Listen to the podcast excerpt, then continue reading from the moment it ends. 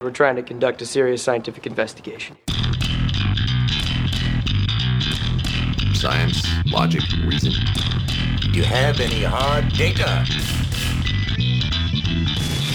Now, that's what I call science.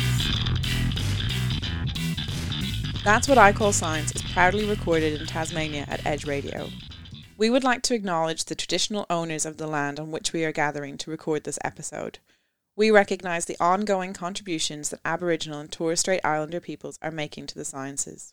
You're listening to That's What I Call Science. My name is Neve Chapman, and I'm joined by my co host, Kate Johnson. And we're going to be getting a little bit philosophical today, talking about misinformation as part of our National Science Week content. So, Kate, please tell us a little bit more about what we're going to be talking about today. Sure thing, Neve. So today we have David with us. He is a philosopher and a senior lecturer in philosophy and gender studies at the University of Tasmania. So, David researches topics such as rumours, conspiracy theories, and the blogosphere, making his research very, very relevant to today's topic of misinformation and conspiracy theories in the digital age. So, David, do you think you could tell us a little bit about what you do and what your areas of interest are? Uh, yeah, so I'm, uh, as I say, I study philosophy and lecture in philosophy at the University of Tasmania. Uh, I range pretty broadly, but increasingly my work is in applied philosophy um, and especially in what I call uh, applied epistemology. So, what does that mean to applied philosophy? So, what's the difference yes. between pure philosophy and applied philosophy? That's a very good question. Uh, for my way of thinking, applied philosophy is uh, philosophy uh, that is relevant to the concerns of non philosophers uh, and generally accessible to them. The term applied philosophy actually goes back to 1970. There was an article, uh, very influential article back then of that name, and the idea was that just as we make a distinction between pure and applied mathematics, uh, there's room for a distinction between pure and applied philosophy where the latter is concerned not with not so much with uh, the kind of eternal truths that people think of philosophers engaging with, but the issues that are of contemporary concern to the population at large, or at least to non-philosophers. Great. So, David, you study this applied philosophy in the context, um, well, you have studied this applied philosophy in the mm. context of information and misinformation.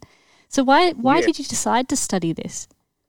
when uh, you know, there's a term in philosophy that's called the applied turn, and a lot of philosophers got into this applied philosophy back in the early 1970s. Uh, probably the best known example outside of philosophy is Peter Singer, the Melbourne philosopher and animal rights activist. And he and, and other applied philosophers at that time, they were, they were all ethicists. They were concerned with questions about right and wrong and so on. I thought the ways uh, philosophy could help the public or engage with public debate was uh, at least as much that concerned with issues of knowledge and with rational belief, which is what epistemology is. So uh, it seemed to me that uh, the sort of information breakthroughs that came about as a result of the digital age required rethinking the way we uh, engaged with issues about what we can know, uh, what we're rational to believe, and these are traditional questions for epistemology. So, David, to kind of play devil's advocate, are what's mm. what we perceive to be right and wrong from an ethical viewpoint not inherently linked with what we know or don't know or are exposed to, and therefore our knowledge and belief system? Yes, absolutely. So, uh, I think it's fairly striking that uh, the applied turning philosophy, which I'm very much in favour of. I, I think it's appalling for so long, and, and, it hasn't always been the case, but in for most of the 20th century, philosophers were only talking to each other. Uh, uh, and the applied turn broke that, but they were only doing it within ethics, and the people who worked in my field in epistemology uh, we're still carrying on like uh, questions about what we can know and what we should believe uh, are eternal questions which will never change. Uh, and I thought the technological transformations and various other social changes as well just show that that's, that's not the case. Yeah, there's a sense in which applied epistemology is, is more fundamental than applied ethics. uh, or epistemology generally is more fundamental than ethics because questions about how we should live or what we should do uh, presuppose answers to questions about what we should believe uh, and what we know to be the case. So thanks for that, David. That's yeah, that's really interesting how you can apply this field of epistemology. And I wonder if you might be able to tell us a little bit more about how you distinguish between justified belief and opinion using this framework. I mean, that's an awfully big question. That's really an a, a question in, I guess, pure epistemology. Uh, and in the case of climate change, just to take a particular example, uh, which I have written about and spoken about quite a lot, it's a fairly striking fact that the vast majority of people, uh, their opinions about this matter uh, are heavily dependent not so much on their own observations or their own reasoning, but on what other people, people who they take to be experts, uh, tell them. That raises questions in that particular case about our reliance on expert testimony, on what others tell us, uh, and how we go about adjudicating that issue. Um, I, I, believe you can rationally believe something, indeed, that you can know something just on the basis of the testimony of others, that is, people telling you that it's the case. A lot of people will deny that, incidentally. So, do you think that this is kind of the difference between um, one, what we can rationally think, and then how our behavior can differ from that rational knowledge or logic model within our brain? You know, for example, almost all adults in the modern world would tell you that smoking is bad for you, but many, many yes. adults smoke. Um, so, is that the difference between knowledge, action, or behavior and belief system? Like, are there kind of three parts of play here? Um, well, look, I think in the case of smoking, there's uh, there's the issue of addiction, which complicates things uh, enormously.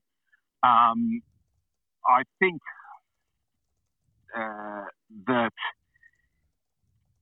it would be absurd, as some people, you know, economists, for instance, many of whom would tell you that the fact that people continue to smoke show that they have made a calculation that their life has a certain value and that the pleasure of smoking has a certain other value and they've weighed these values together and come to some rational choice to keep smoking. I don't think that's how it is at all. But, you know, you could argue there are similar things going on uh, in the case of climate change. I think uh, people could, you know, could be described as being in a similar way addicted to consumerism it's not that they, you know, it, it, there's a similar kind of thing. Uh, uh, there's a higher level want. They they want to buy various goods, even though they they know it's increasing their carbon footprint, but at the same time, they don't want to have that want. Great, that's really interesting. Thank you, David. And stay with us for part two as we delve into mm-hmm. David's research into the climate change debate and into conspiracy theories and how they're perhaps not always as crazy as we might think.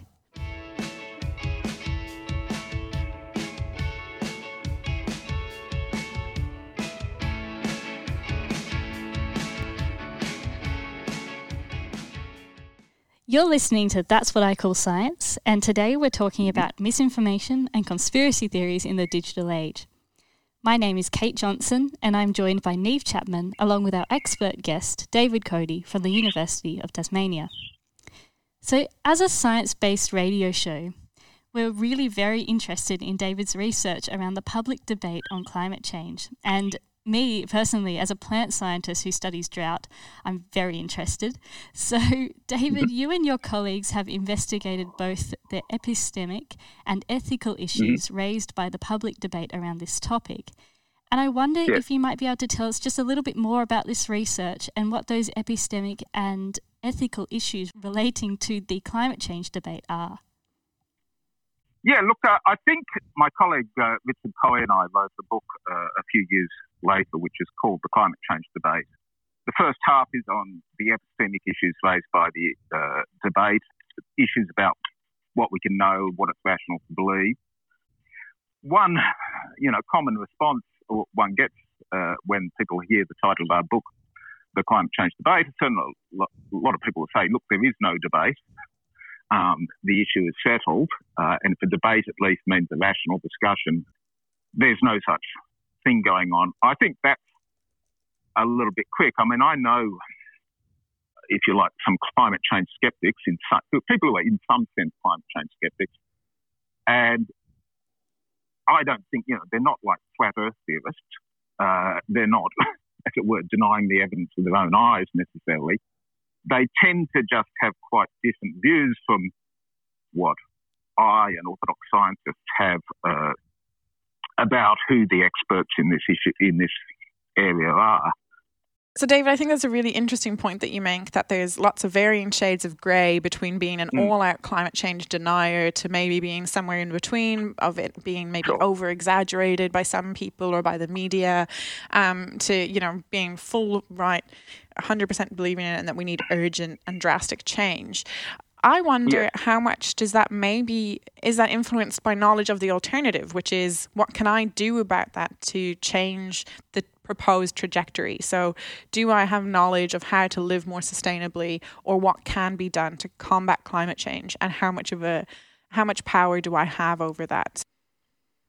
Yes, absolutely. So, um, I mean, one of the one of the things that uh, I think motivated Richard and myself to write this book was that we believe the orthodox climate science, there really is a such a thing as anthropogenic climate change, uh, and that uh, the best approach to dealing with it is to mitigate it, and the best approach to mitigating uh, the damage is by government action, uh, and that the best way to induce government action is uh, by international agreements. But nonetheless, there's a kind of response that I have long been uncomfortable with, and people point out to me that as an academic, I'm accustomed to travelling an awful lot. Universities have absolutely enormous carbon footprints. Their staff travel a lot. They they also invest in fossil fuels and so on. That that's fairly token, I think, compared uh, to the carbon footprint coming from elsewhere. And there's a line that we, I think professional people generally, but especially academics, have that uh, your own carbon footprint simply doesn't matter. What matters is getting institutional agreement so that uh, there's less emissions overall, I should say fewer emissions overall. And what I tend to find is that when you talk to people about these issues and they say, "Well, look at your look at your own carbon footprint," and they effectively dismiss you as uh, a hypocrite. And uh, I can't think there was something to that to that line. So it's uh, to some extent it's it's a way of mitigating my own emissions. Yeah, I think that's interesting. That um, that whole uh, well, I don't know how you would describe it, but uh, typically what you see when people are trying to talk about from maybe an evidence base, and you see this a lot in nutrition, actually, mm. of um, people talking about what the evidence says for nutrition guidelines, for example, and then mm. but you cannot go the other way, or you can't say, you know, based on the evidence. Um, I should be completely carbon neutral because I so vehemently believe in um, climate change. You also have doctors that smoke um, or don't meet physical activity guidelines. So I would be of the other stance of like, yes, I can see that you may think that me, I'm not, I'm not a total believer because my actions do not completely and totally reflect my belief system. But I can still believe in the knowledge, and but also have a complex belief model where I don't feel like individual change is part of the solution, but it's still part of it. We should all be doing a little bit more. And I think this is where it becomes really complex on the individual level, and probably a really difficult area to research as well. Absolutely, and I, I do think, incidentally, that. Um, I think it's terribly important that if you are trying to persuade people to get on board with climate action, that you don't use terms like denial, actually. Um, I think the term denier or science denier, uh, denialism, uh, is actually a kind of derogatory term that doesn't help and isn't going to actually persuade anyone. Um, it's a term, um, you know, it comes from Freudian psychoanalysis. Uh, so, you know, it's kind of way of pathologizing the views of people we disagree with, and I, am not in favour of that. Thanks for that, David. That's a really interesting way no. to view the varying shades of um, belief models and epistemology and ethics mm-hmm. and how that informs kind of evidence based decision making. Um, and I also mm-hmm. think, you know, just to toy or, or tantalize our listeners, I wonder how much individual belief systems also inform political decision making because our political leaders are essentially individuals too. But that's just to tantalize our listeners to stay tuned for more information in just a moment. You're listening to That's What I Call Science.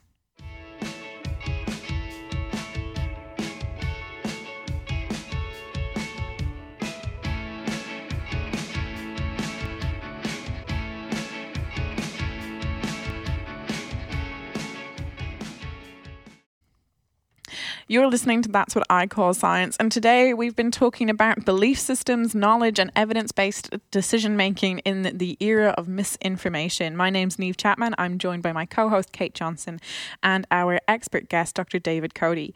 So, Kate, we've covered quite a lot of ground already. Um, and what are we about to get into for our final segment? All right, so now we want to touch on the um, topic of conspiracy theories, which are quite prevalent in the digital age and um, I guess quite out there, quite easy to see, quite easy to access.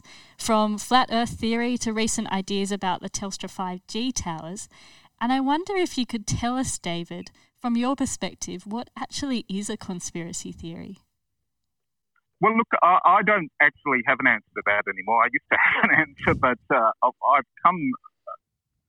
Uh, this might be a disappointment to you, but I've come to the view that the term conspiracy theory should be uh, not used at all, and uh, that it's uh, it doesn't. There's no positive uh, function that it serves, and in fact that it does a certain amount of harm, and that's a view that I, I evolved writing about this topic uh, over the last 20 years or so. And uh, so now I like to say, you know, what I'm writing about when I get onto this topic is not conspiracy theories because I don't know what they are, uh, but instead I'm writing about the term conspiracy theories uh, and the way it operates. So, if I may, David, what has made yeah. you come to this conclusion that using the term conspiracy theory could, in, in, in fact, be quite harmful? Um, well, because uh, you know, it's kind of a first point here that it's not as if conspiracies don't happen. Um, people do conspire, uh, and since people conspire, there can't be anything wrong with believing they conspire. So there can't be anything wrong with being a conspiracy theorist. that was kind of my first thought, and people have various objections to that. I won't take you through all those objections, but it does seem to me that in the end what's going on here is that conspiracy theory is just one of those terms which pop up throughout history. Um, I like to compare it to heretic, no, heresy. Heresy is like conspiracy theory, heretic is like conspiracy theorist. Uh, and it's just a way of marginalizing views which um, aren't endorsed by whatever institutions have power at the time or place in question. So heresy used to be used to um, marginalise or delegitimate views which uh, were inconsistent with the views being propounded by the official church at the time. Uh, and these days, what conspiracy theory really means is just a view that is not endorsed by the major institutions of our society. So it's yeah, it's a, it's a modern equivalent of heresy, if you like do you think one labeling it a conspiracy theorist and people as uh, heretics or this is heresy actually gives people more strength to so therefore if you want to be uh, to go rogue or to be anti the system that actually that actually supports conspiracy theories to gain interest um, but also how does this factor into how we determine what we're going to give platforms to? I mean, if we have definitively shown in evidence that something is factually incorrect, like the flat Earth theory, yeah. should we be every time we're talking about um, astrophysics have a flat earther on board so that we're being inclusive of different theoretical belief systems? No, absolutely not. I mean, I think uh, there are certain subjects like uh, astrophysics and, and pure mathematics, for instance, and even most applied mathematics in which the institutions which have the most power happen to coincide with the institutions which are epistemically best. That is, they're the actually the best guides to rational belief and the best sources of knowledge that we can get. And in those kinds of fields, that tends to be unproblematic. Um, I don't think, however, that you know most people you know question those kinds of things. I'm certainly not aware of large scale uh, you know, anyone denying uh, you know basic knowledge or information about astronomy, for instance. Um, there may be a few people. I mean, I understand there are flat earthers out there, but I'm not. When I look closer at alleged flat earthers, most of them I don't think are really being serious. There's a certain mindset which just gets terribly worried about the fact that people just believe things that aren't true. I'm I'm not of that mindset. I was once. it used to bother me a lot uh, when I found people believe things uh, that, in my opinion, just weren't true. Uh, but now I've learned to uh, relax a little bit about and I advocate uh, people being, in general, a bit more relaxed about it. Yeah, that's a really interesting perspective, David. Thank you for that. And since our mm. topic today is about the um, spread of information and misinformation in the digital age, I wonder if you mm. might be able to tell us a little bit about what you think makes it difficult to distinguish misinformation from reputable information.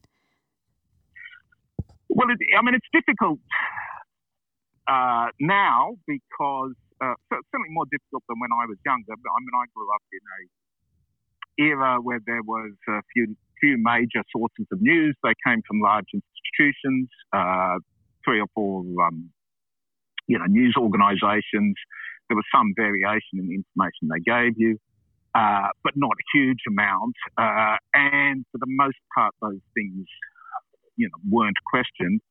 Now, of course, publication is, as a result of the internet, is much more easy. And there's a great deal more information out there, and people have to, you know, there's more of a challenge for people. But I don't think that's actually a bad thing. I think it should be a challenge for people to work out what to believe. Uh, and it shouldn't be. I mean, there's an awful lot of people my age, in particular, who, you know, think back with fondness to the days of the broadsheet newspaper when everyone knew what to believe, everyone thought they knew the basic required facts about politics and so on. Uh, but it's not clear to me that that, that complacent attitude was ever justified. Uh, I think, uh, you know, it should be a challenge to work out what to believe uh, about politics, especially. Uh, and uh, it shouldn't be easy. and the fact that there are more sources of information saying contradictory things uh, just means that people have to work harder at it. It means that subjects like critical thinking and so on, which I teach at university, become that much more important. That would not be a bad thing. Considering it is really challenging to distinguish reputable information from what might not be mm. correct, um, and perhaps even mm. rightly so, um, do you yeah. have any sort of advice for people on how they might be able to um, approach distinguishing rumours and misinformation from this correct information to hopefully prevent the spread of this incorrect information? Um, look, I, th- I think uh, the the advice I would have I, I, wouldn't go terribly far beyond common sense. Uh, one thing I think is worth you know reflecting on generally is uh, what's the source of the information. Uh, the fact that very often, you know, I, am actually a defender of rumours. I'm a great believer in rumours, uh, incidentally, and I, I, don't think things should be dismissed simply on the ground that they are rumours. But there's a certain kind of rumour which is fairly common, which goes under various names, but sometimes it's called an urban legend or an urban myth. And there's a lot of people, including myself, have historically fallen for a lot of urban legends, and they do have a certain character. Uh, you can, it tends to be someone you know at about two or three steps. Uh, it has a sort of overarching moral to the story, and you'll find that it pops up if you spend a certain amount of time with it over and over again in slightly different clothes in different areas. So it's always possible to identify these kinds of things. If, if the story appears, as it were, a bit too good to be true, as if it's got this moral to it and so on. Uh, actual, you know, real life doesn't doesn't work that way. But I don't think I've got any sort of general pill which will uh, cure people of having uh, false beliefs. And I, I, don't think if I had such a pill, uh, I'd recommend anyone taking it either. Alrighty, thank you very much to our expert guest, Dr. David Coady, to my co host, Kate mm-hmm. Johnson. Mm-hmm. My name's Neve Chapman, and you've been listening to That's What I Call Science. If you've enjoyed today's content, please get in touch with us on Facebook, Instagram, and Twitter. Also, like and subscribe wherever you're listening to your podcast. We'd really appreciate a review because that helps us take the good word of um, science to more people more broadly um, and engage generally in a good way. So until next time, thank you and goodbye.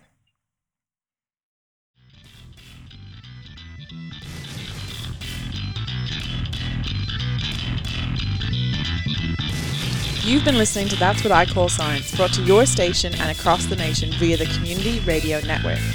You can find That's What I Call Science on all major podcast streaming services and social media platforms. Like and subscribe for on demand science updates from the team. That's What I Call Science is proudly recorded in Tasmania at Edge Radio. Head to edgeradio.org.au for more information on how you can support community radio. GemMaker are a proud sponsor of That's What I Call Science.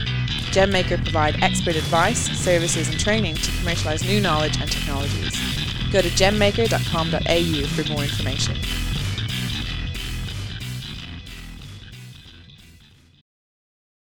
The maiden international T20 100 and it's a sublime knock from Alyssa Healy. Hi, I'm Alyssa Healy.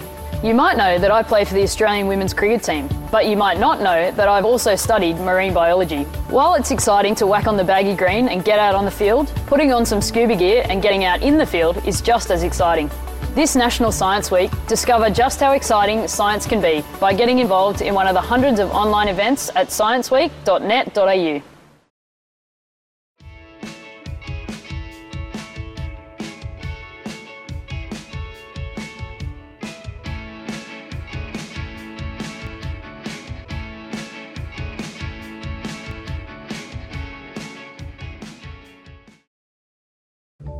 G'day, it's Dr. Karl here, and it won't come as any surprise to you that I was a bit of a curious kid. I was always asking my parents questions like, why do people think that the earth is flat, and how can flies walk on the ceiling? Only by asking questions, by being curious, only that way can we get answers which then give us knowledge. Find your answers during National Science Week at scienceweek.net.au.